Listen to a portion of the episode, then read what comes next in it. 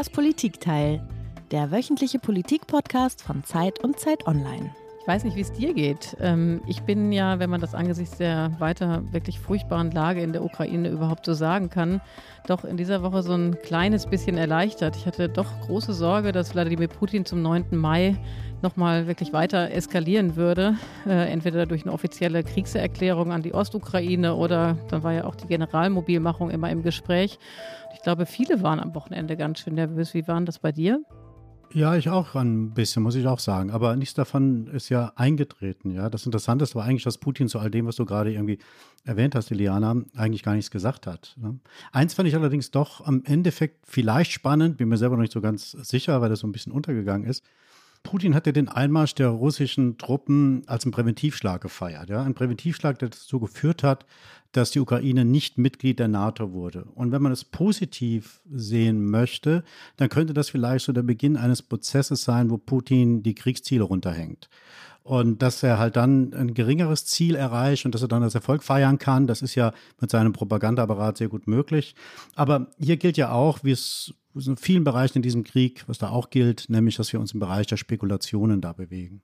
Ja, genau. Aber zum mindestens könnte man vielleicht ein bisschen was Positives rausziehen. Und trotzdem ist es ja so, dass der Krieg eben das alles überwölbende Thema bleibt. Und wir haben uns ja hier im Politikteil schon mit äh, allen denkbaren Facetten beschäftigt, dieses brutalen Kriegs. Und ein Aspekt ist aber bislang außen vor geblieben. Und das ist nämlich, dass ja Putin mit der Ukraine auch eine der größten Kornkammern der Erde angegriffen hat. Und das heißt, dass eben dieser Krieg auch einen anderen gewaltigen Kollateralschaden nach sich zieht, nämlich die Ausweitung Ausbreitung des Hungers in der Welt. Und ich weiß nicht, wie dir es geht, aber mir war selbst bis zum Kriegsausbruch gar nicht so bewusst, welche Bedeutung der Weizen aus der Ukraine für die globale Ernährung hat. Ja, hier und da wird es ja langsam so ein Thema, aber ich finde das halt verglichen mit der Breite in der wir in den letzten Wochen und Monaten, drei Monaten sind es ja bald, ähm, über dieses Thema geredet haben, über die Waffenlieferungen, über die Frage, wer wann in die Ukraine reist oder auch nicht, oder auch über das Kriegsgeschehen selbst, spielt dieses Thema Hunger als Folge des Krieges eigentlich nur ein, äh, eine sehr geringe Rolle und nimmt nur einen sehr geringen Raum ein. Ich glaube, es wird höchste Zeit, dass wir das mal ändern und das haben wir uns ja heute auch vorgenommen. Wie dramatisch ist eigentlich diese globale Ernährungslage wirklich momentan? Äh, und woran genau liegt es denn, dass wir wegen des Krieges in der Ukraine nun Menschen in vielen Ländern, dass die da hungern müssen? Und was können wir, was kann der Westen tun, um das zu beenden? Ja, genau, das sind die Fragen, die wir heute besprechen wollen. Aber ich glaube, jetzt ist es wirklich Zeit, mal ganz kurz hier zu unterbrechen und aufzuklären, wer hier im Politikteil eigentlich heute hinter dem Mikrofon sitzt. Bei mir ist das ein bisschen langweilig. Mein Name ist Eliana Grabitz, ich bin Politikchefin von Zeit Online, aber viel, viel spannender bist ja du. Auf der anderen Seite, wir sitzen ja leider nicht im Studio, sondern eben jeder an unserem Computer, sind hier virtuell zusammengeschaltet. Und ähm, ich habe dich, wir haben dich so lange erwartet und auch schon immer mal wieder angekündigt, dass du jetzt kommst und den Mark ablöst. Und jetzt heute ist also der Moment, wo wir das äh, Geheimnis lüften können. Ich freue mich also sehr, Ihnen, liebe Hörer und Hörerinnen, meinen neuen Co-Moderator vorzustellen. Das ist Peter Dausend. Peter, du bist langjähriger Korrespondent im Hauptstadtbüro der Zeit und du bist seit 2008 schon dabei und berichtest im Schwerpunkt über die SPD, Sicherheitspolitik und die Bundeswehr. Hast also jetzt ganz schön viel zu tun, nachdem die militärische Zeitenwende ausgerufen wurde von Olaf Scholz. Und darüber hinaus äh, hast du, hat Peter eben auch eine eigene Kolumne in der gedruckten Zeit, die den schönen Namen trägt, 1000 Prozent. Ja, Peter, was sagst du denn dazu, jetzt hier an Bord zu sein des Politikteils? Na, ich freue mich natürlich, dass ich äh, das Politikteil jetzt gemeinsam mit dir äh, alle zwei Wochen moderieren darf. Und was will man eigentlich, wenn man für die Zeit oder Zeit online arbeitet, mehr erreichen als neben Iliana moderieren zu dürfen. Also viel reizvoller als Chefredakteur zu werden oder sowas in der Art. Wow. Was kann ich noch sagen? Also ich, ich sehe zwar nicht so gut aus äh, wie mein Vorgänger, der Marc, der schöne Marc, der ja zum Bundespräsidenten entfleucht ist, aber das ist ja bei einem Podcast auch nicht so wichtig. Das wäre jetzt eigentlich die Gelegenheit für eine kleine Gegenrede gewesen, aber naja. ich habe dich erstmal reden lassen. Ich muss erstmal die Worte auf mich wirken lassen, Peter. Ne? Also da war so viel drin. Also war ja, so Wahnsinn, ein warmer, Wahnsinn, warmer Guss, der mich jetzt hier erreicht hat. Über Marc reden wir später nochmal. Okay. Ja, aber es geht ja eigentlich auch äh, gar nicht um mich, natürlich nicht ich, äh, um die Moderatoren hier prinzipiell nicht, sondern es geht ja immer auch um die Gäste. Und heute ja auch ganz besonders, weil wir eine Kollegin zu Gast haben, die ich äh, überaus schätze, sehr schätze wegen ihrer Kompetenz und auch wegen ihres Mutes. Ähm, und sie führt ja auch ein sehr aufregendes journalistisches Leben. Genau, und ich darf auch unseren Gast vorstellen. Das ist äh, Andrea Böhm. Ich freue mich auch total, dass du hier bist, Andrea. Ich habe dich eben, während der Peter gesprochen hat, habe ich gesehen, dass du auch schon ein bisschen den Kopf geschüttelt hast und lachen musstest. Das konnten ja die äh, Zuhörer und Zuhörerinnen nicht sehen. Also Andrea, ich äh, habe in der Vorbereitung erst gelernt, was du alles gemacht hast. Äh, du warst USA-Korrespondentin bei der Taz, bevor du dann 1998, also zehn Jahre vor Peter, habe ich mal schnell gerechnet, zur Zeit gewechselt bist hast dann für die Zeit auch erstmal äh, aus den USA berichtet, wo es später Nahostkorrespondentin in Beirut und äh, heute ist dein Schwerpunktthema Afrika. Aber damit nicht genug. Andrea, du bist auch immer wieder als Krisenreporterin in im Einsatz und warst eben zuletzt auch 14 Tage in der Ukraine. Also du kennst äh, eigentlich alle unterschiedlichen Schauplätze auch unseres Themas heute und warst, wenn man so will, also am Anfang der Nahrungskette unterwegs in der Ukraine und eben auch am Ende. Sehr schön, dass du da bist, Andrea. Ja, ganz großen Dank für die Einladung. Ich freue mich total, mal hier zu sein.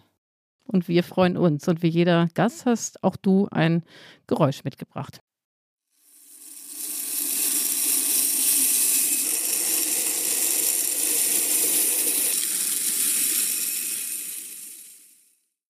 Na, was haben wir denn da gehört? Das ist das Geräusch von Weizen, der in ein Silo gekippt wird. Und das hast du mitgebracht, weil, man kann es sich natürlich denken, aber sag's nochmal. Ihr habt es ja in der Einleitung schon angesprochen, eine ganz, ganz dramatische Folge dieses Krieges äh, mit Problemen, die aber auch in die Zeit vor dem Krieg schon zurückreichen, ist ja eine Weizenkrise, eine Ernährungskrise, die bestehende Hungersnöte oder, oder in Nahrungsmittelkrisen in verschiedensten Regionen der Welt nochmal ganz, ganz massiv verschärfen können. Das ist der eine Aspekt. Und der andere, über den wir dann ganz sicherlich auch noch reden werden, ist, ähm, was viele übersehen, ist, Weizen ist natürlich auch eine Waffe in solchen Kriegen. Werbung. Ich bin Dr. Robin John, Allgemeinarzt in Schönebeck. Das ist 15 Kilometer von Magdeburg entfernt und trotzdem zu weit, um hier Nachwuchs zu finden. Immer mehr Praxen im Salzlandkreis bleiben unbesetzt und Patienten haben lange Wege und noch längere Wartezeiten. Das muss sich ändern. Die besondere Nähe der niedergelassenen Haus- und Fachärzte ist in Gefahr. Was die Gesundheitspolitik jetzt dringend ändern muss, erfahren Sie auf rettetdiepraxen.de. Ja, bevor wir da stärker jetzt einsteigen, würden wir gerne zunächst einmal, Eliana hat es ja gerade erzählt, du warst zwei Wochen in der Ukraine, da würden wir ganz gerne nochmal nachhaken. Wo warst du da genau eigentlich, Andrea? Und äh, welches Erlebnis hat dich dort am tiefsten, am stärksten beeindruckt?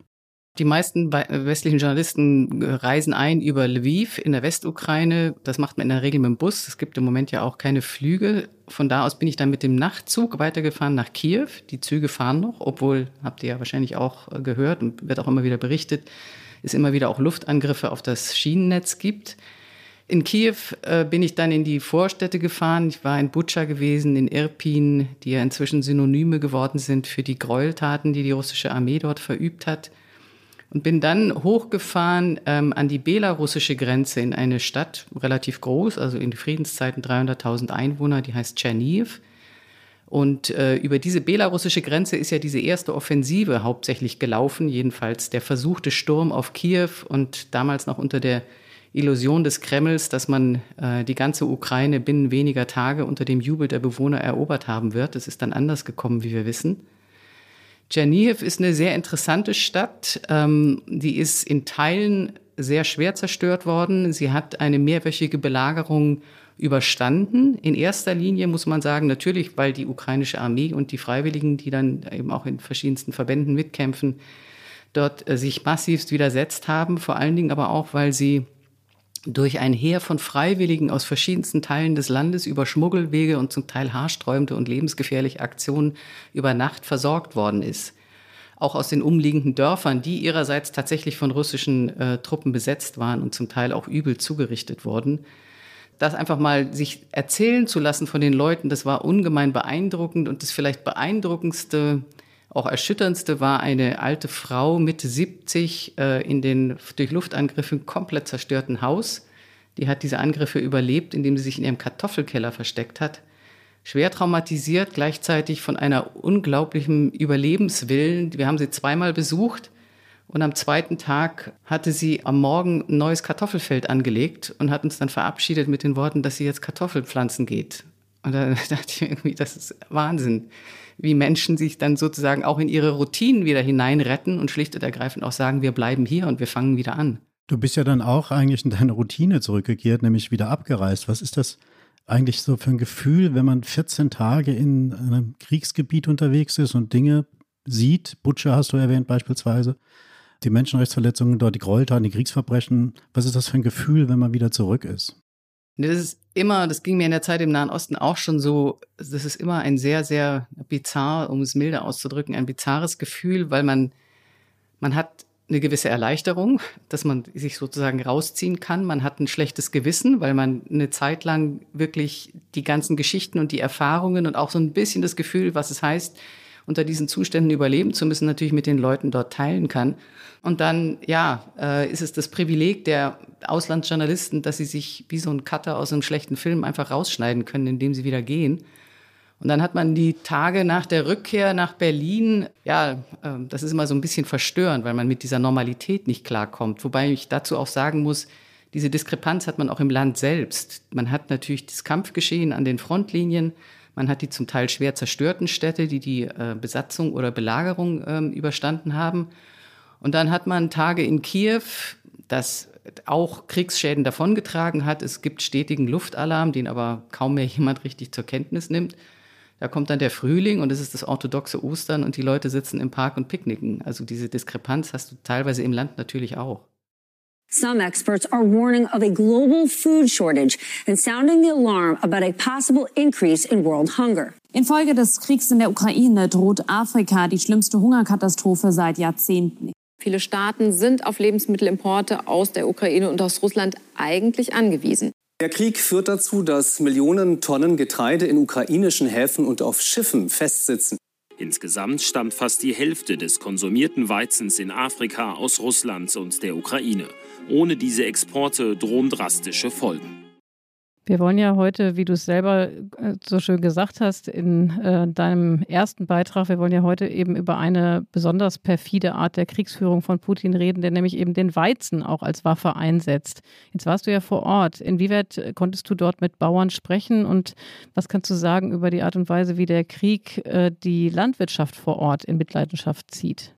Ich habe selber nicht mit Bauern gesprochen, aber egal, wenn man durchs Land fährt, sozusagen aus der Stadt raus, kommt man sehr, sehr schnell und in sehr vielen Gegenden in eine sehr landwirtschaftlich, agrarisch geprägte Gesellschaft. Landwirtschaft spielt in der Ukraine eine, eine riesige Rolle.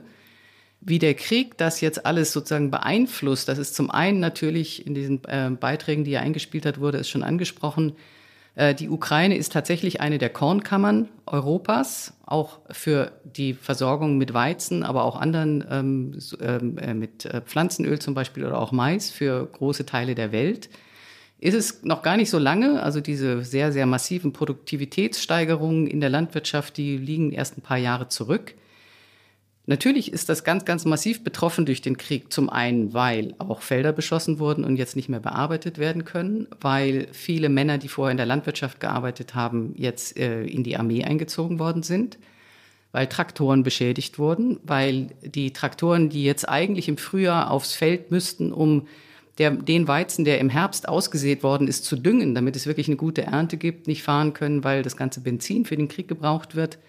Zum Teil sind Felder vermint und äh, in den umkämpften Gebieten, jetzt gerade im Osten, aber auch in der Südukraine, hat man jetzt in den letzten Tagen auch immer wieder gehört, dass die russische Armee gezielt Weizenvorräte plündert und nach Russland transportiert und auch die Infrastruktur für Getreide, also zum Beispiel Speicher, bombardiert.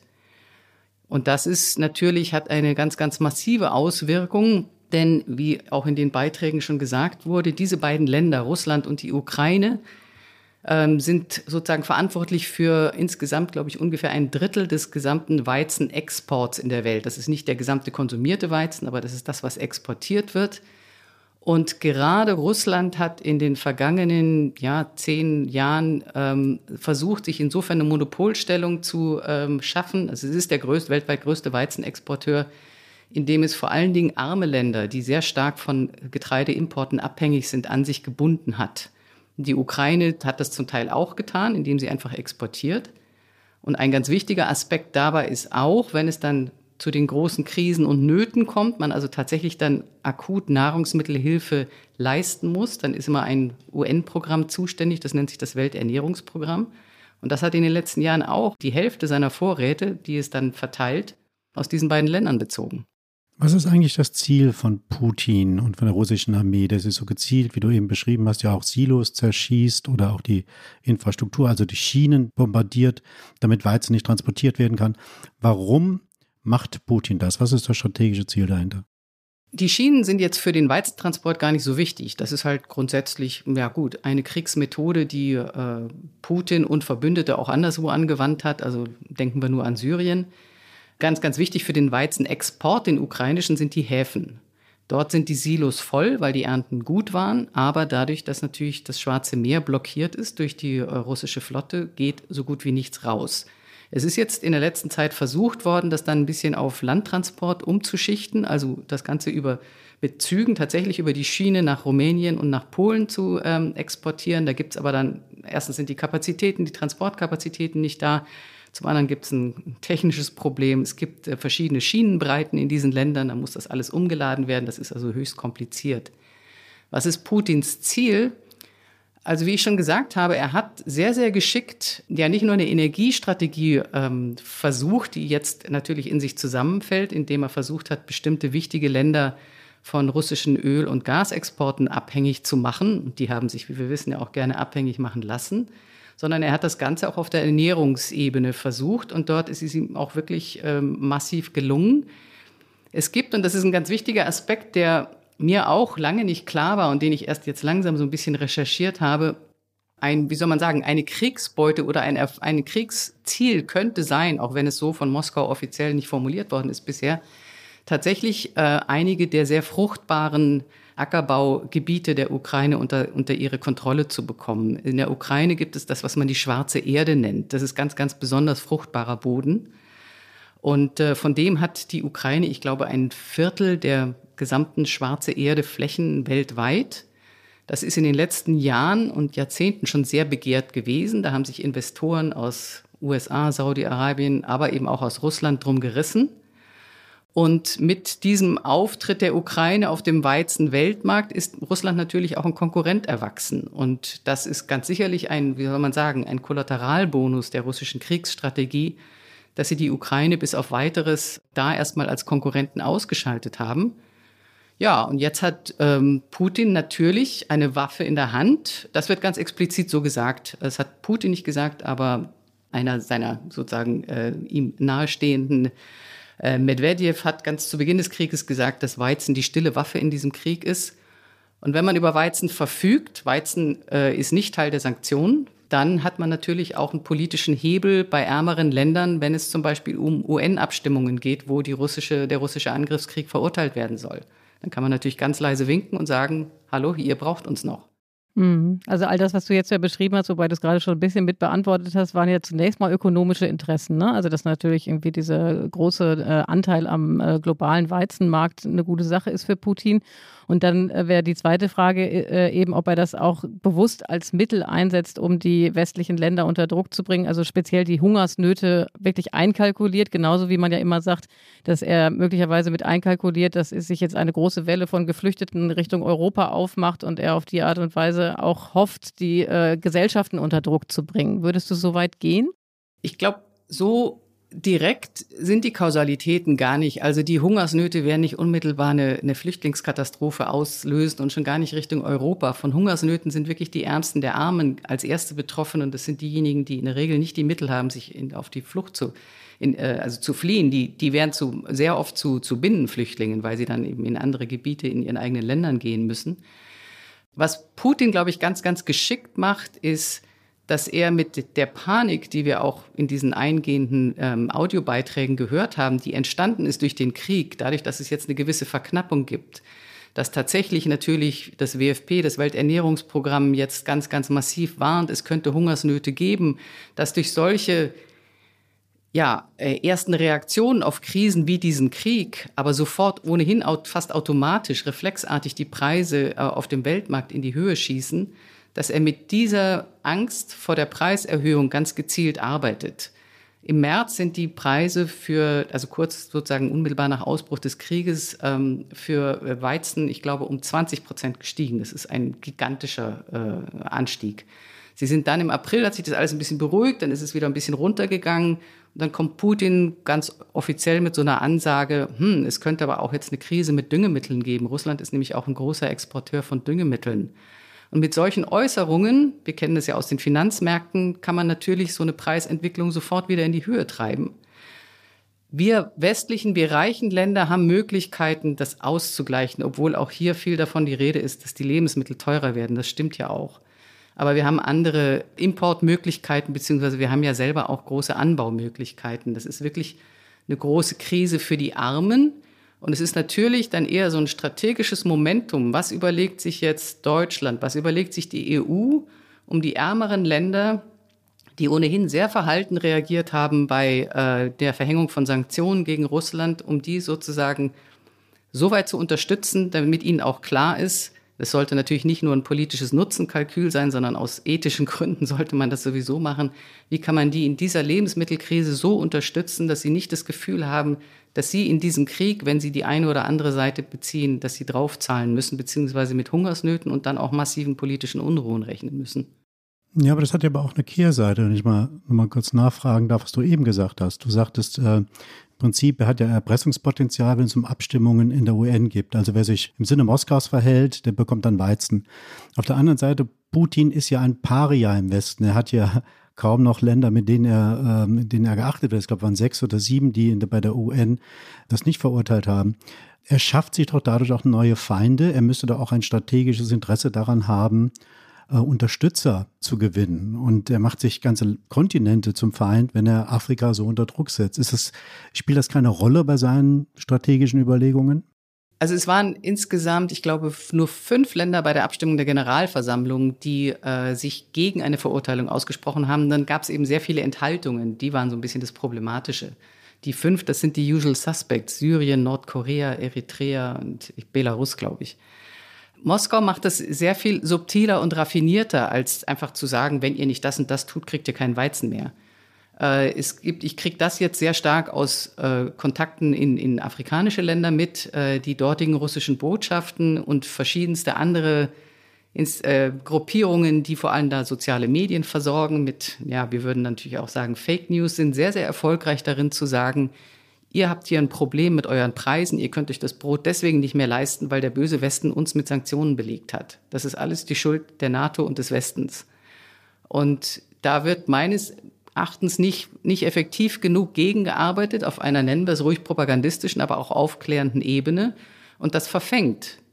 Und das ist dann, wird dann keineswegs unbedingt als Erpressung verstanden, äh, sondern das wird als, äh, ja, da kommen dann verschiedene andere Ressentiments auf afrikanischer Seite mit rein, was die jüngere oder auch die längere Vergangenheit angeht, gerade gegenüber Europa und den Westen, so dass man das, dass viele dort das Gefühl haben, hier findet wieder eine neue Blockkonfrontation statt, NATO gegen Russland und es geht um dieses Land Ukraine, mit dem man jetzt direkt wenig zu tun hatte. Man hat allerdings auf den sozialen Medien natürlich unmittelbar nach Ausbruch des Krieges gesehen, wie äh, Flüchtlinge mit dunklerer Hautfarbe aus der Ukraine behandelt wurden. Das hat jetzt auch nicht gerade dazu beigetragen, das etwas ähm, ja, sozusagen abzumildern, äh, die, das Misstrauen. Und dann, ja, dann kommen natürlich ganz klar so in dem Moment, wo man dann sagt, also wir enthalten uns bei einer bestimmten Abstimmung, die sich gegen Russland wendet, äh, wird sich das natürlich auch niederschlagen. Nicht nur in, vor allen Dingen natürlich jetzt vor allen Dingen womöglich in der Lieferung von Weizen.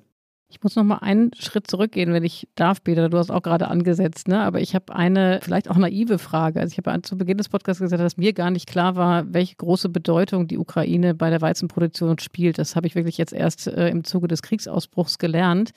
Ich habe mich aber jetzt auch bei der Vorbereitung gefragt, ähm, warum ist eigentlich Weizen, also es werden 780 Millionen Tonnen Weizen äh, im, äh, wurden im vergangenen Jahr weltweit verbraucht, warum ist dieser Rohstoff eigentlich so wichtig, dass man jetzt eben auch von einer Weizen- oder Getreidekrise spricht, die ähnliche Folgen haben könnte wie eine Erdölkrise. Bei Erdöl, da gibt es nicht viel, worauf ich ein, äh, ausweichen kann. Gas dann natürlich, ne, als äh, fossile Energie.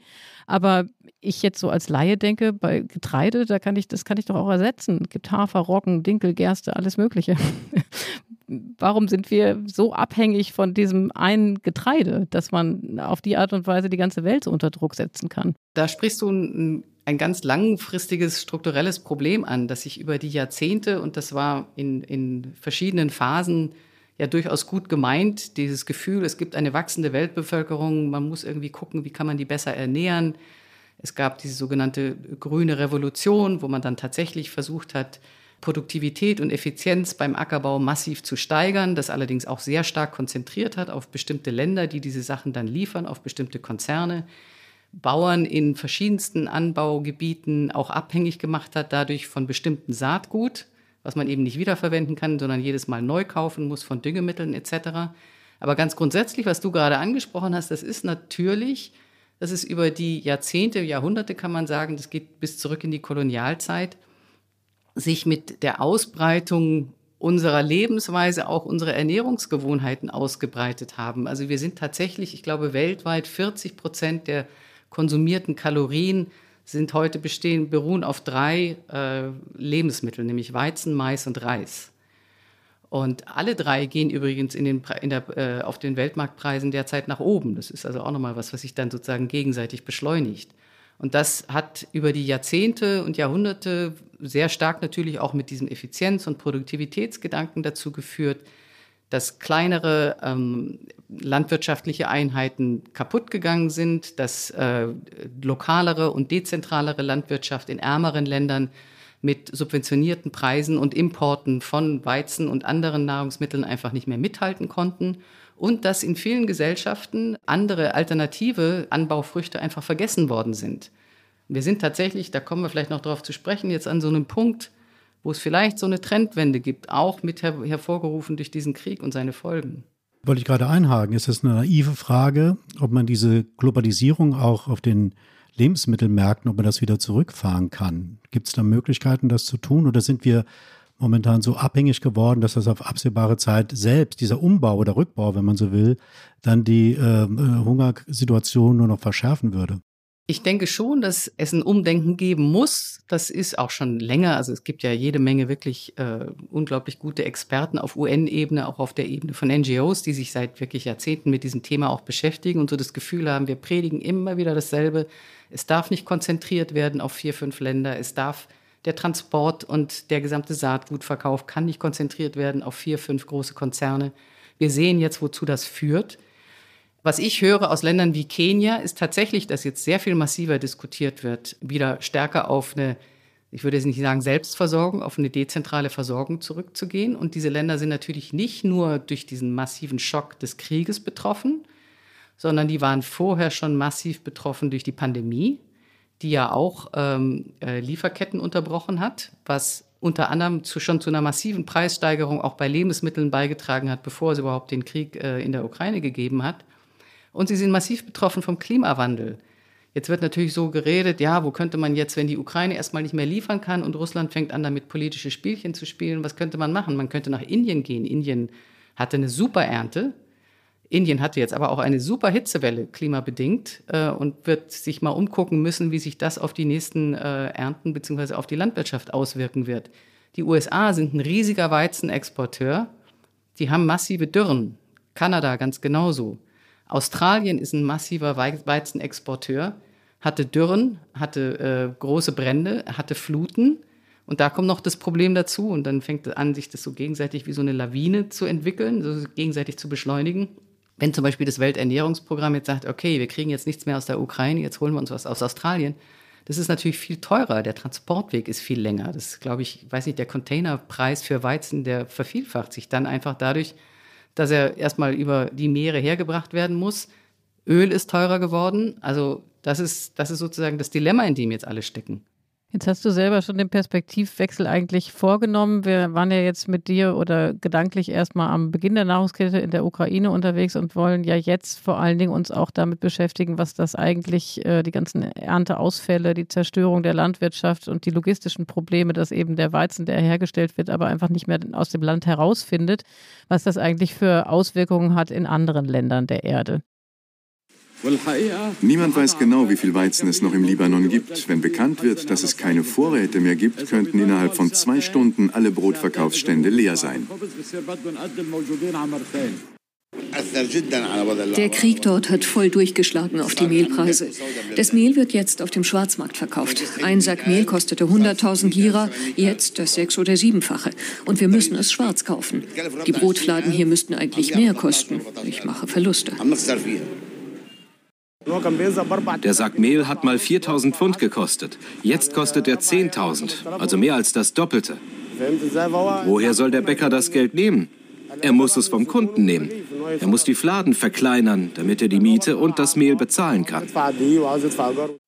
Ja, das waren jetzt Stimmen von Betroffenen, eine davon aus dem Libanon. Ähm, Andrea, du warst ja selber ähm, vor kurzem in Kenia, äh, wo du, äh, soweit ich weiß, auch über die globale Bedeutung des Weizens dazu recherchiert hast.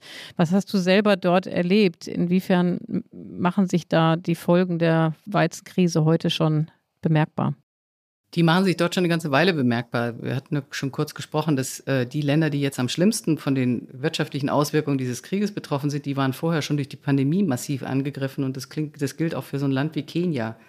Kenia hat noch ein, ein zusätzliches Problem. Es hat ähm, seit dem Herbst 2020 dort nicht mehr richtig geregnet. Es gibt im Jahr da immer zwei Regenperioden, ähm, die sind mehr oder weniger ausgefallen oder waren, sind extrem mager verlaufen. Das heißt, es gibt in der ganzen Region, auch in den Nachbarländern, Äthiopien, Somalia, eine der schlimmsten Dürren. Das ist eindeutig mit eine Folge des Klimawandels. Und das trägt dann natürlich in dieser Kettenreaktion mit dazu bei, dass äh, also zum einen gerade die, die äh, Viehhirten und Viehnomaden ja im Prinzip mit ihrer Lebensweise komplett am Ende sind, weil sie alles Vieh verloren haben. Das ist dann, führt dazu, wenn ich kein Vieh mehr habe, kann ich nicht mehr auf den Markt gehen, um was zu verkaufen. Dann habe ich auch kein Geld mehr, um mir notfalls andere Nahrungsmittel, also in dem Fall zum Beispiel Weizen oder Mais zu besorgen, um mich dann von dem zu ernähren und, und so eine Trockenperiode zu überbrücken. Und das führt äh, nicht nur in diesen ärmeren ländlichen Regionen zu jetzt so langsam an den Rand einer wirklichen Not, Notlage, sondern das gilt aber auch für die kenianische Mittelschicht, die einfach selbst immer mehr Geld ausgeben muss für Nahrungsmittel. Also das ist auch so ein Punkt, den man sich immer wieder vergegenwärtigen muss. Für reichere Menschen ist es nicht so ein großes Problem. Wir geben ohnehin etwas weniger Geld oder relativ wenig Geld für unsere Ernährung aus. Ärmere Menschen, für die ist es zum Teil die Hälfte oder mehr ihres Einkommens.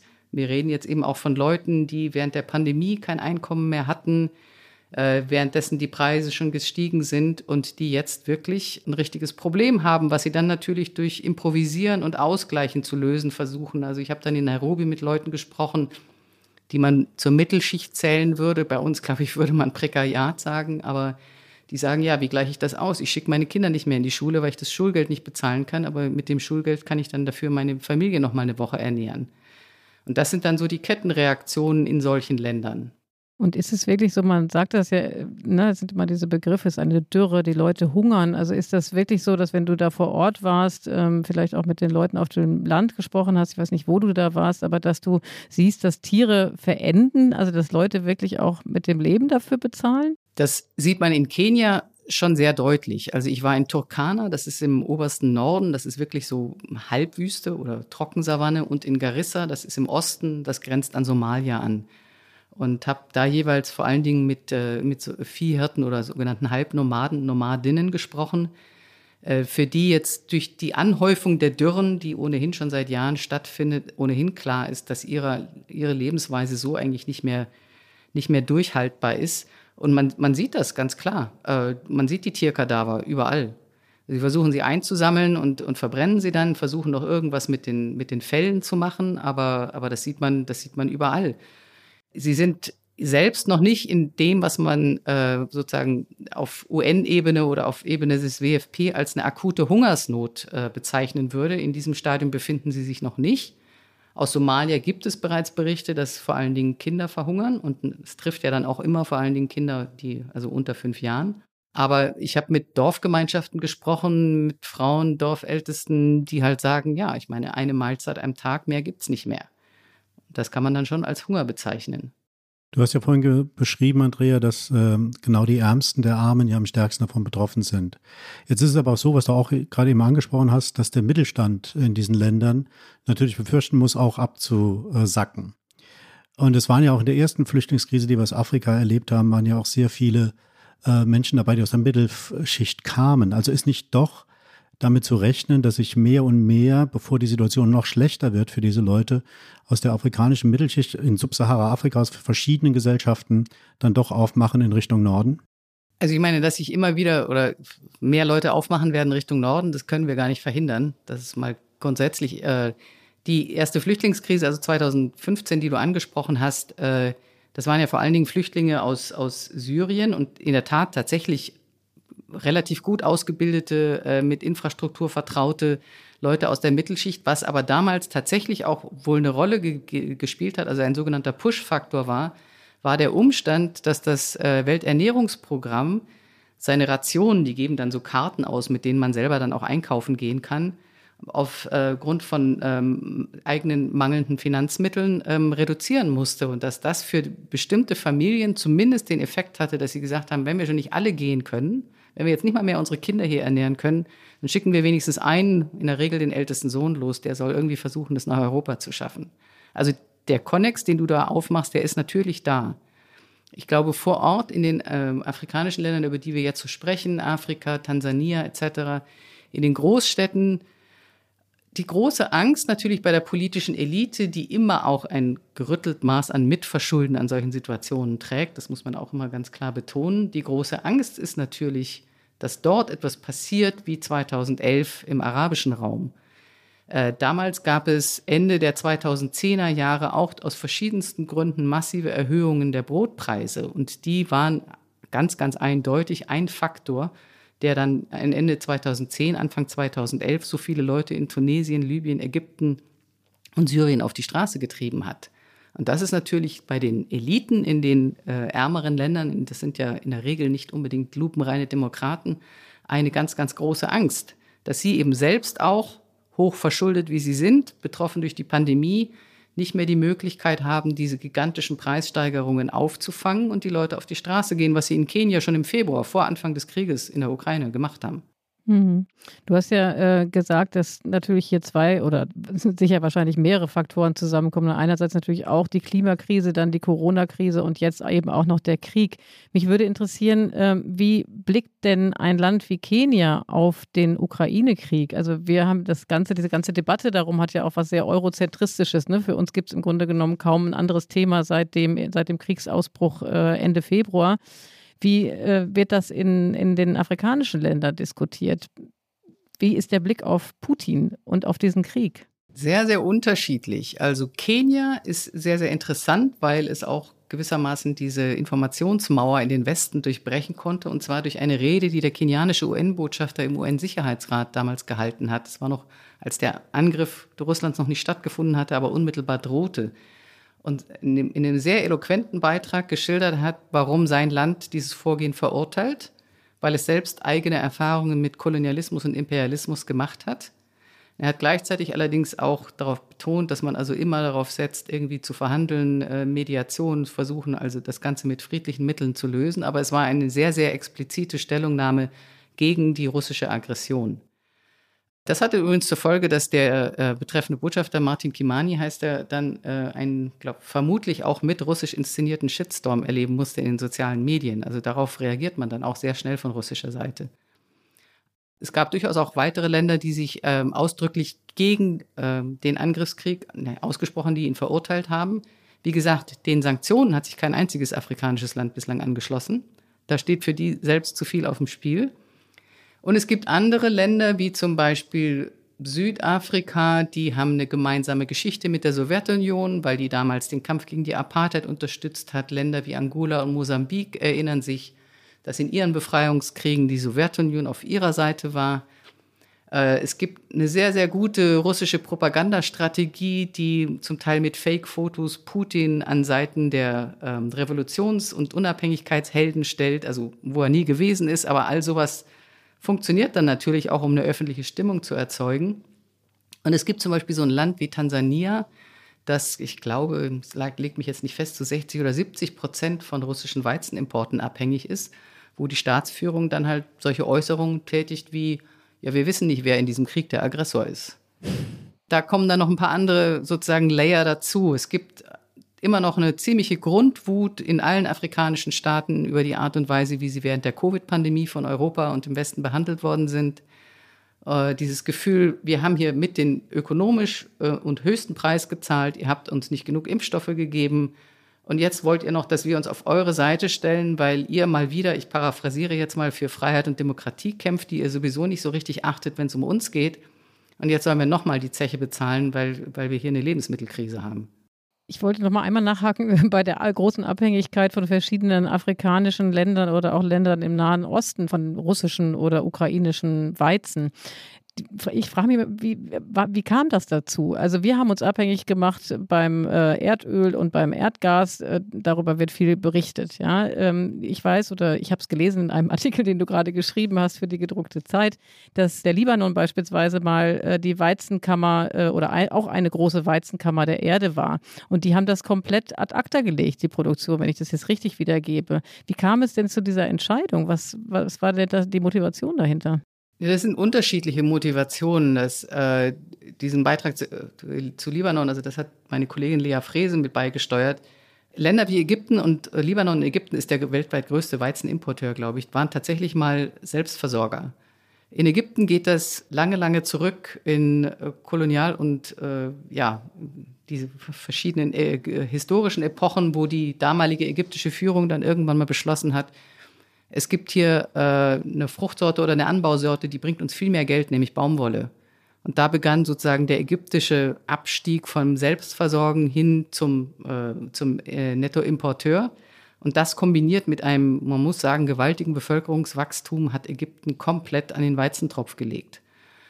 Äh, und das ist für die ägyptische Führung, die eine autoritär-diktatorische ist, natürlich jetzt auch ein riesiges Problem, weil sie mehr Geld auftreiben muss, um ähm, Weizenpreise, um Brotpreise zu subventionieren und die Leute halbwegs ruhig zu halten. Im Libanon, ja, im Libanon ist es, glaube ich, eine Folge einer, wie soll man sagen, sehr ähm, prokapitalistisch orientierten Elite gewesen, die äh, sich komplett eigentlich aus diesem Aspekt der Ernährungsversorgung der eigenen Bevölkerung rausgezogen hat, die äh, den agrarischen Sektor komplett vernachlässigt hat und stattdessen eigentlich seit Jahrzehnten diesem Traum nachrennt, wir machen den Libanon zur Schweiz am Mittelmeer mit äh, Luxustourismus und vor allem Finanzwesen. Und da hat man äh, gewissermaßen die Versorgung der eigenen Bevölkerung mit Nahrungsmitteln oder mit dem Grundnahrungsmittel Weizen, das ist für den Nahosten, ist Brot einfach ähm, ja, heilig, äh, irgendwann völlig ad acta gelegt und hat sich abhängig gemacht. In dem Fall, glaube ich, hauptsächlich jetzt auch von ukrainischem Weizen. Im Libanon haben wir es auch mit komplettem Staatsversagen zu tun. Und dazu noch mit so einer kleinen Zusatzkatastrophe. Vielleicht erinnert ihr euch, im August 2020 gab es eine horrende Explosion im Hafen von Beirut. Selbst verschuldet, äh, muss man jetzt hier nicht weiter ausführen. Aber dabei sind die Weizensilos kaputt gegangen, die für das ganze Land sozusagen eigentlich immer den Speicher dargestellt haben. Das heißt, ähm, selbst wenn der Libanon das Geld hätte zu importieren und jetzt nochmal die Vorräte aufzufrischen, sie wissen überhaupt nicht, wo sie es hinlegen sollen. Und wird jetzt der Libanon auch die Konsequenzen ziehen, so wie das ja Europa jetzt tut, ne, dass wir alles dran setzen, um äh, beim Erdöl und beim Gas unabhängiger werden, äh, zu werden von Russland? Sind da ähnliche Entwicklungen zu erwarten? Im Libanon sehe ich das skeptisch, weil im Libanon sind solche Entwicklungen ganz ausschließlich auf die Initiativen auf der, aus der Zivilgesellschaft angewiesen. Es gibt schlicht und ergreifend keine funktionierende Staatlichkeit mehr, die sich darum wirklich ernsthaft kümmern würde. Äh, da wird es also letztlich sehr stark darauf ankommen, ob es weiterhin eine Notversorgung durch das Ausland gibt, also im Sinne von humanitärer Hilfe, und ob die Leute selber tatsächlich anfangen, dezentral, lokal wieder ähm, verschiedene äh, Lebensmittel selbst anzubauen, was sie zum Teil, es gibt ja eine gewisse Landwirtschaft, was sie zum Teil ja auch tun. Das ist ja auch Teil dieser Geschichte im, in der gedruckten Zeit, dass sie ähm, alte Saatsorten versuchen ähm, zu erhalten und sich vor allen Dingen auch unabhängiger zu machen von international verkauftem Saatgut und von Düngemitteln. Das sieht man da auch. Und man sieht es aber dann in Ländern wie in Kenia, wo es noch eine, schon eine leidlich funktionierende Staatlichkeit gibt, Dort gibt es jetzt auch wirklich unterstützte Programme. Es gibt einen wahnsinnig regen ähm, Start-up-Sektor von jungen Leuten, die versuchen, das Land, wie es so schön heißt, resilienter zu machen gegen solche Schocks, wie, wie sie der Ukraine-Krieg ausgelöst hat oder eben auch, äh, wie sie der Klimawandel immer weiter auslösen wird. Werbung. Sie suchen einen neuen Job, berufliche Veränderung oder wollen endlich Ihre Karriere vorantreiben? Dann sind Sie bei Academics genau richtig. Academics ist der führende Stellenmarkt und Karrierebegleiter für alle, die Lust auf einen Job in den Bereichen Wissenschaft, Forschung, Öffentliches oder Gesellschaft haben. Wir unterstützen Sie bei Ihrem nächsten großen Schritt. Melden Sie sich jetzt für unsere Jobmails mit persönlichem Suchprofil an auf academics.de.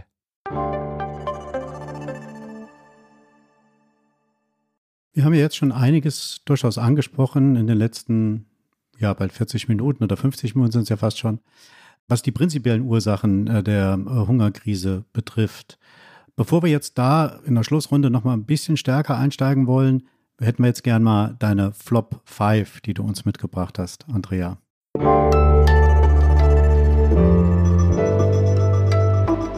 Die Flop 5.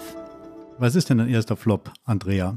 Mein erster Flop ist die Formulierung in der gesamten Berichterstattung Anführungszeichen, die Russen, Abführungszeichen. Ich kann das, äh, ich, also ich muss, oder wir müssen uns da, glaube ich, in der Zeit an die eigene Nase fassen. Diese Generalisierung in einem solchen Konflikt mit all den Folgen, über die wir auch geredet haben, auf eine ganze Bevölkerung, die ärgert mich maßlos. Sehr verständlich. Andrea, was ist dein zweiter Flop? Zweiter Flop ist Knappheit. Warum ist das ein Flop? Es gibt in dem Sinne keine Weizenknappheit. Es ist eigentlich genug Weizen für die gesamte Weltbevölkerung da. Teil dieser Geschichte, die wir jetzt in der Printausgabe veröffentlichen, redet zum Beispiel oder berichtet auch aus China, dass in den letzten Jahren aus einer historischen Angst vor Hungerkatastrophen den Weizenmarkt wie ein Riesenstaubsauger, ähm, nein, ich will nicht sagen leergefegt, aber zu großen Teilen leergefegt hat und das jetzt alles in seinen riesigen Silos aufbewahrt. Es ist nie das Problem, dass es zu wenig davon gibt, es ist immer das Problem, wer hat Zugang dazu und wer manipuliert die Preise. Und Flop Nummer drei? Katastrophe. Katastrophe, weil es in allen Zusammenhängen, in denen das Wort gebraucht wird, äh, erstens ist es inflationär und ich glaube, inzwischen sind die Leute ziemlich abgebrüht und können es selber nicht mehr hören. Also man erschreckt auch niemanden mehr damit oder rüttelt niemanden mehr damit auf. Aber Katastrophe hat immer noch diese Konnotation, da ist etwas über uns hereingebrochen, was wir gar nicht hätten verhindern können und das stimmt einfach nicht. Jede Katastrophe die dann irgendwann humanitäre Hilfe erfordert, ist eigentlich ein Versagen im Vorfeld. Und was wäre das Wort, was du am ehesten verwenden würdest? Ja, es ist schwierig, weil man kann sozusagen kein, eigen, kein anderes Schlagwort einsetzen, aber ich würde tatsächlich versuchen, eher von Krisen zu sprechen, von Notlagen. Und dann muss man natürlich auch immer wieder viel erklären, was ja kostet Zeilen, kostet Sendezeit. Ja, das stimmt. Also weg von den Schlagworten ne? und äh, differenzierter dann das Ganze auch auseinanderzunehmen. Was ist denn dein vierter Flop? Waren wir beim vierten oder habe ich mich jetzt Ja, verzählt? wir waren beim Der vierten. vierte. Ja, ja, das ist richtig. Genau. Was ist dein vierter Flop, Andrea? Opfer. Ich versuche das Wort zu vermeiden, gerade wenn ich in Regionen unterwegs bin, wo die Menschen, die dort leben, in der Regel als äh, die klassischen Opfer auf den Spendenplakaten von Hilfsorganisationen auftauchen und das ist eine, eine sehr, sehr grobe und na, nicht nur eine grobe, das ist, es ist eine gut gemeinte böswillige Verzerrung, weil es komplett unterschätzt, dass die Menschen, die unmittelbar von Krisen betroffen sind, die wir zu erheblichem Teil auch mitverschuldet haben, diejenigen sind, die am ersten wissen, wie, wie sie sich selber helfen. Und das wird durch, diese, durch dieses Einfrieren in, in Opferbilder und Opferbenennung und Opferstatus schlicht und ergreifend ausgeblendet. Und das finde ich hochproblematisch. Ganz kurze Gegenrede. Ist es nicht aber auf der anderen Seite so, dass es dann aber auch den Aggressor und den eigentlich Schuldigen auch benennt im Umkehrschluss? Nein, das würde ich nicht sagen. Also ich glaube, dass natürlich kann man jetzt zum Beispiel im Ukraine-Krieg sagen, es gibt den Aggressor, der ist Russland, und es gibt das Opfer, den angegriffen, das ist die Ukraine. Das ist gar nicht der Punkt. Ich meine es eigentlich eher Opfer in Bezug auf konkrete Gruppen von Menschen, die von all dem, was wir jetzt gerade beredet haben, betroffen sind, von Dürren, von Hungersnöten etc. Was mich an dem, an dem Wort Opfer und da, ja, so, so aufregt, ist schlicht ist tatsächlich der Umstand, dass es, dass es Passivität auf deren Seite suggeriert und uns dann sozusagen oder westliche Akteure sehr häufig nochmal in, in eine gewisse karitative Überlegenheit hebt, weil wir sind dann auch noch diejenigen, die helfen. Und solche Klischees, solche Klischeewörter blenden in meinen Augen wirklich wichtige Zusammenhänge aus. Mhm. Und dann bleibt noch ein letzter Flop, der dir übrigens erst kurz vorher unserer Podcast eingefallen ist, wenn wir das mal verraten dürfen. Ja, fünf Flops finde ich ganz schön anspruchsvoll. Aber also letztlich ist, habe ich, der, der, der fällt in dieselbe Kategorie, nämlich das ist Nothilfe. Ich würde mal gar nicht sagen, das ist in dem Sinne ein Flop, aber es ist tatsächlich unglaublich viele Hilfsorganisationen operieren auf diesem Level und es ist ja auch richtig, Nothilfe wird gebraucht. Was aber der Begriff inzwischen tatsächlich suggeriert, ist, dass irgendwo was ausgebrochen ist. Also ich wiederhole mich jetzt ein bisschen mit den anderen Flops und jetzt kommt sozusagen, kommen die im wahrsten Sinne des Wortes weißen Retter. Nothilfe heißt tatsächlich immer, wenn ich Nothilfe leisten muss, dann heißt es, dass ich vorher in dem riesigen, oft unspektakulären Feld der Vorsorge, der Frühwarnsysteme, der Resilienz einfach nicht richtig gearbeitet habe. Also ich werde deine Texte jetzt auf jeden Fall noch intensiver lesen und gucken, ob eins dieser fünf Worte da auftaucht. Die werde ich dir dann unter die Nase halten. Und dann kriegst du ein Bier. Ja, äh, Peter, du hast es ja eben schon gesagt, wir wollen jetzt den letzten Teil äh, unseres Politikteils äh, darauf verwenden, dass wir uns vielleicht noch mal ein bisschen mit den Ursachen der Hungerkrise über den Krieg hinaus beschäftigen, aber vor allen Dingen auch grundsätzlich der Frage zu wenden, was man eigentlich jetzt tun muss, was der Westen tun kann, um das Problem anzugehen oder was die ganze Welt tun kann. Wir waren jetzt in unterschiedlichen Ländern und Erdteilen unterwegs in dieser Sendung. Über Deutschland haben wir noch gar nicht gesprochen. Und ähm, wir leben ja in einer Art Paradox. Also die Welt produziert auf der einen Seite genügend Lebensmittel und eigentlich müsste niemand hungern. Das hast du ja eben auch mit Blick auf den Weizen gesagt. Und gleichzeitig hungern eben 800 Millionen Menschen oder müssen hungern. Und äh, zugleich äh, werfen wir hier in Deutschland, ich glaube, es ist ein Drittel aller Lebensmittel weg. Wie kann man es schaffen? Das ist natürlich jetzt eine sehr große Frage, aber ich hoffe darauf, dass du uns da trotzdem ein bisschen Guidance geben kannst. Was muss eigentlich geschehen, um diese Widersprüche aufzulösen und was kann Deutschland, was können wir hier dazu beitragen? Puh, ja, ich glaube, es gibt von Seiten von Journalisten, mich eingeschlossen, ja dann sehr oft so diese Attitüde, ihr müsst, ihr müsst, ihr habt nicht, ihr pennt ihr und so weiter. Also dieses leicht überlegen Getue gegenüber der Politik in solchen Krisen ich will jetzt bei dieser Krise, gerade was die, die Nahrungsmittelkrise als Folge dieses Krieges angeht, nochmal ganz kurz eine Land brechen. Ich glaube, dass äh, unter anderem äh, der Landwirtschaftsminister Cem Özdemir, aber auch einige Kollegen sehr, sehr schnell begriffen haben, worum es da geht. Ähm, die haben, glaube ich, innerhalb der ersten Woche nach Kriegsbeginn gab es schon so eine Art kleinen G7-Gipfel der Landwirtschaftsminister, der von Berlin aus einberufen wurde, um sich zu überlegen, was man da jetzt alles machen kann. Ich glaube, eine der wichtigsten Sachen, fangen wir mal mit, äh, mit dem leidigen Begriff der Nothilfe an. Es, man, es ist ja tatsächlich dann so, dass man in, in dem Stadium, in dem wir uns jetzt befinden, sehr, sehr massiv auf das Welternährungsprogramm angewiesen ist. Der Umstand, dass das Welternährungsprogramm nach wie vor sich für jede Krise das Geld zusammenbetteln muss von den sogenannten Donorländern, der ist eigentlich nicht hinnehmbar. Also es wird schon lange, lange gefordert im Zuge verschiedenster UN-Reformen, dass die ein festes Budget haben müssen, was dann bei Bedarf aufgestockt werden kann. Aber der Umstand, dass sie dass die dann natürlich auch reagieren müssen. Es fließt jetzt wahnsinnig Geld plötzlich für die Ukraine, aber sie kriegen kaum mehr was für den Jemen. Das sind so Sachen, die entstehen natürlich, wenn es, wenn es gewissermaßen ständig diese Battle-Tour gibt, auf die diese Organisationen angewiesen sind. Das wäre mal ein Punkt, um mit der Nothilfe anzufangen. Es ist ganz, ganz wichtig, die ärmeren Länder, gerade im Mittleren Osten und vor allen Dingen auch in Subsahara-Afrika, jetzt mit einem finanziellen Puffer auszustatten. Äh, die sind schon durch die Pandemie in eine unglaubliche Schuldenkrise, in der sie häufig vorher schon drin waren. Sehr häufig ist da auch eigenes Verschulden mit bei, gar keine Frage. Die brauchen Finanzspritzen. Jetzt kommen so Themen, die sind wahnsinnig unsexy. Also die Idee zum Beispiel, dass der, dass der Internationale Währungsfonds nochmal eine Runde von sogenannten Sonderziehungsrechten ausgibt die dann alle Länder bekommen, die sozusagen Teil des IWF sind, aber die dann eben äh, zu größten Teilen immer an die reicheren Länder geben. Und da gibt es eben die Idee zu sagen, wir machen jetzt nochmal eine Runde, geben Sonderziehungsrechte aus, also finanzielle Mittel, und die reichen Länder geben die aber an die Armen ab. Dann gibt es natürlich verschiedenste Möglichkeiten, ähm, anders mit, mit deren Schuldenkrisen und Schulddiensten umzugehen. Also das äh, wissen andere viel, viel besser Bescheid, aber da kann man jedenfalls noch jede Menge dran drehen. Und dann in meinen Augen das Allerwichtigste ist tatsächlich in den betreffenden Ländern alle möglichen Programme zu stärken, die zu einer dezentralen Versorgung mit ähm, Ernährung, äh, die sie jedenfalls stärken, die dafür sorgen, dass solche Länder genügend Lagerkapazitäten haben, sich also auch sozusagen Vorräte dann anschaffen können, dass diese Vorräte auch immer voll sind.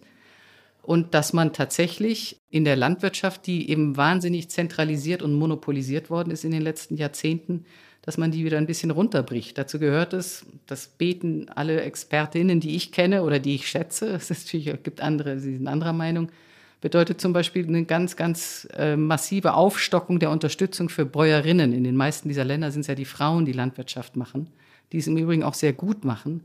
Und die unheimlich viele Ideen entwickeln. Ich habe das in Kenia selber gesehen, wie man mit äh, neuen Fruchtfolgen arbeiten kann, wie man Sachen anbaut, die nicht so viel Wasser brauchen, wie man äh, mit Frühwarnsystemen für Dürren arbeitet. Also da ist noch wahnsinnig viel Spielraum und den muss man nutzen. Es gibt ja noch ein anderes Feld, das du jetzt nicht mit angesprochen hast. Äh, Lebensmittel wie der Weizen werden ja an den Börsen ja auch gehandelt. Bist du der Meinung, dass man das viel stärker regulieren muss, als es bisher reguliert ist? Das muss man viel stärker regulieren. Das ist in der Tat ein, ähm, auch so ein unsexy Thema, wo es wahnsinnig schwierig ist, sich einzuarbeiten. Deswegen äh, sprechen wir Journalisten das leider auch nicht oft genug an, mich eingeschlossen. Es hat frühere ähm, Ernährungskrisen gegeben, wo man versucht hat, das Geschäft oder das, das Geschäft mit Nahrungsmitteln, das Spekulationsgeschäft mit Nahrungsmitteln etwas einzu, einzudämmen, zu regulieren. Das ist zum Teil wieder rückgängig gemacht worden. Ein Teil der jetzt aktuellen Preissteigerungen hat in der Tat damit zu tun, dass wieder massiv spekuliert wird. Und ein Teil des Problems ist natürlich auch, dass in die ganz großen Ernährungsinvestitionen, da sind wir dann auch wieder bei der Ukraine, diese äh, Riesenfelder, die man da jetzt versucht zu pachten oder zu kaufen, aber das gilt auch für andere große Anbauflächen in anderen Ländern, wo noch genügend Wasser vorhanden ist, dass das halt inzwischen Investitionsgebiete sind von Pensionsfonds, von Rohstoffkonzernen oder auch von ähm, reichen Regierungen wie der saudischen, die ähm, auf, dem, auf dem Gebiet anderer, ärmerer Länder versucht, die eigene Ernährungssicherheit äh, zu garantieren. Und sowas muss man ganz, ganz massiv regulieren. So, wir haben jetzt nicht mehr viel Zeit, aber eins würde ich ganz gerne noch ganz schnell ansprechen und mit der Bitte, wie das dann immer so schön heißt am Radio, mit der Bitte um eine kurze Antwort. Eins hat mich bei der Vorbereitung wirklich überrascht. Also man war ja eigentlich auf einem ganz guten Weg, was den Kampf gegen den Hunger anbelangt. Also in den letzten zwei Jahrzehnten ist ja die Anzahl der Hungernden ist geringer geworden und auch die betroffenen Regionen sind kleiner geworden. Dann gab es eine Wende 2020, also zwei Jahre jetzt vor dem Einmarsch der Russen in die Kornkammer Ukraine. Was ist da passiert? Was ist 2020 passiert, dass plötzlich der Hunger wieder so sich deutlich weiter verbreitet hat? Mit einem Wort die Pandemie. Die Pandemie hat einen wahnsinnigen Aus, eine wahnsinnige Auswirkung gehabt auf die Nahrungsmittelsicherheit in ärmeren Ländern, also auf die wirtschaftliche Sicherheit sowieso. Der Chef des äh, Ernährungs-, Welternährungsprogramms, David Beasley, hat damals schon wirklich geschrien und gezetert und hat gesagt, es wird Hungerkatastrophen geben, wenn wir nicht anders äh, sozusagen verfahren können mit diesen Lockdowns. Die längerfristige, äh, der längerfristige Faktor, der zu dieser Verschlechterung beigetragen hat, ist ganz eindeutig die Erderwärmung. Nahrungsmittelproduktionskapazitäten sind massiv gesunken durch die, durch die Klimakrise. Das muss man auch sagen. Ne? Also obwohl es nach wie vor genug gibt. Aber die Pandemie hat in der Tat ein Riesenloch gerissen in dieses, es ist ja ein Ziel der, der UN-Nachhaltigkeitsziele, äh, den Hunger einzudämmen bzw. zu halbieren und irgendwann ganz abzuschaffen. Äh, der hat da in der Pandemie schon einen massiven Rückschlag ähm, erlitten und jetzt kommt halt nochmal so ein richtiger Knockout-Punch durch diesen Krieg. Und ich habe noch eine allerletzte Frage zum Schluss, Peter. Oder wolltest du noch eine nachlegen? Nein, nein, nein, nein, nein, alles gut. genau, also ich habe im Zuge dieser Getreidekrise, äh, habe ich tatsächlich auch was gelernt, was sicherlich du und wahrscheinlich ihr beide schon vorher wusstet, ist nämlich, dass ein, eigentlich nur ein kleiner Teil der deutschen Agrarflächen wirklich für die Nahrungsmittelproduktion genutzt wird. Nämlich nur so 20 Prozent und eben äh, fast 60 Prozent für Tierfutter und 20 Prozent für Biosprit. Das soll ja jetzt, da haben sich sowohl die Umweltministerin, ich glaube auch der Landwirtschaftsminister dafür ausgesprochen, dass wir doch bitte wieder auch mit Blick auf die Welternährungskrise, auch vor dem Hintergrund des Ukraine-Kriegs, jetzt darauf achten sollten, die Agrarflächen wieder stärker für die Nahrungsmittelproduktion einzusetzen.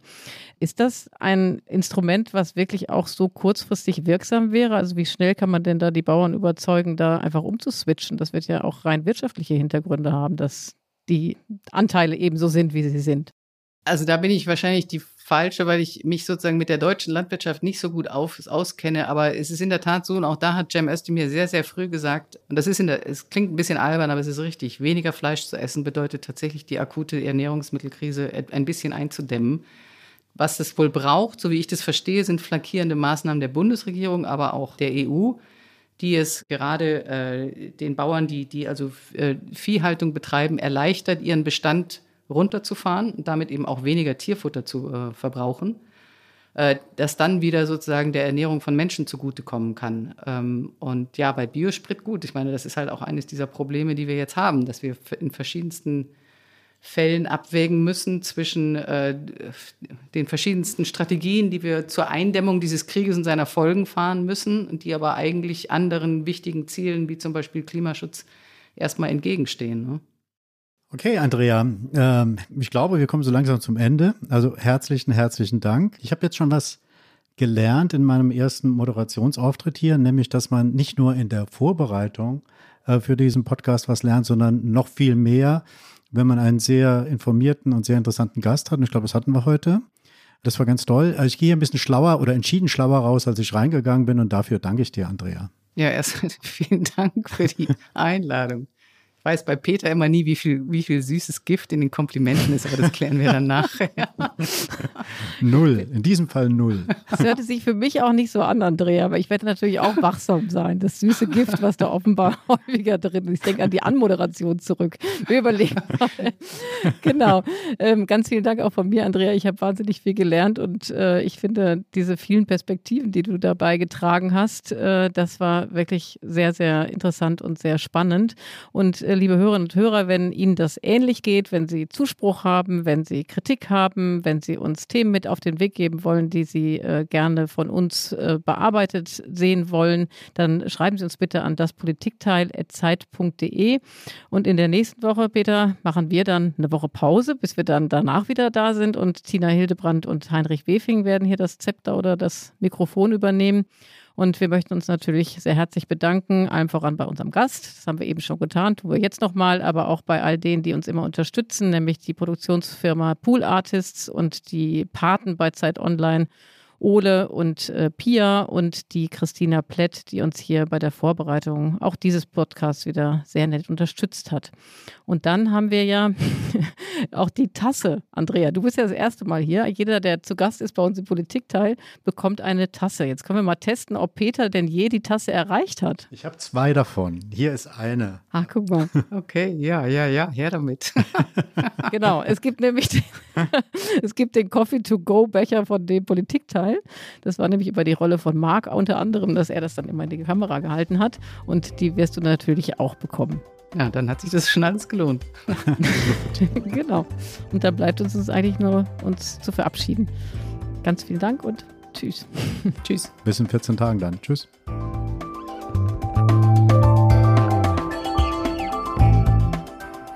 Das Politikteil ist ein Podcast von Zeit und Zeit Online, produziert von poolartists.de.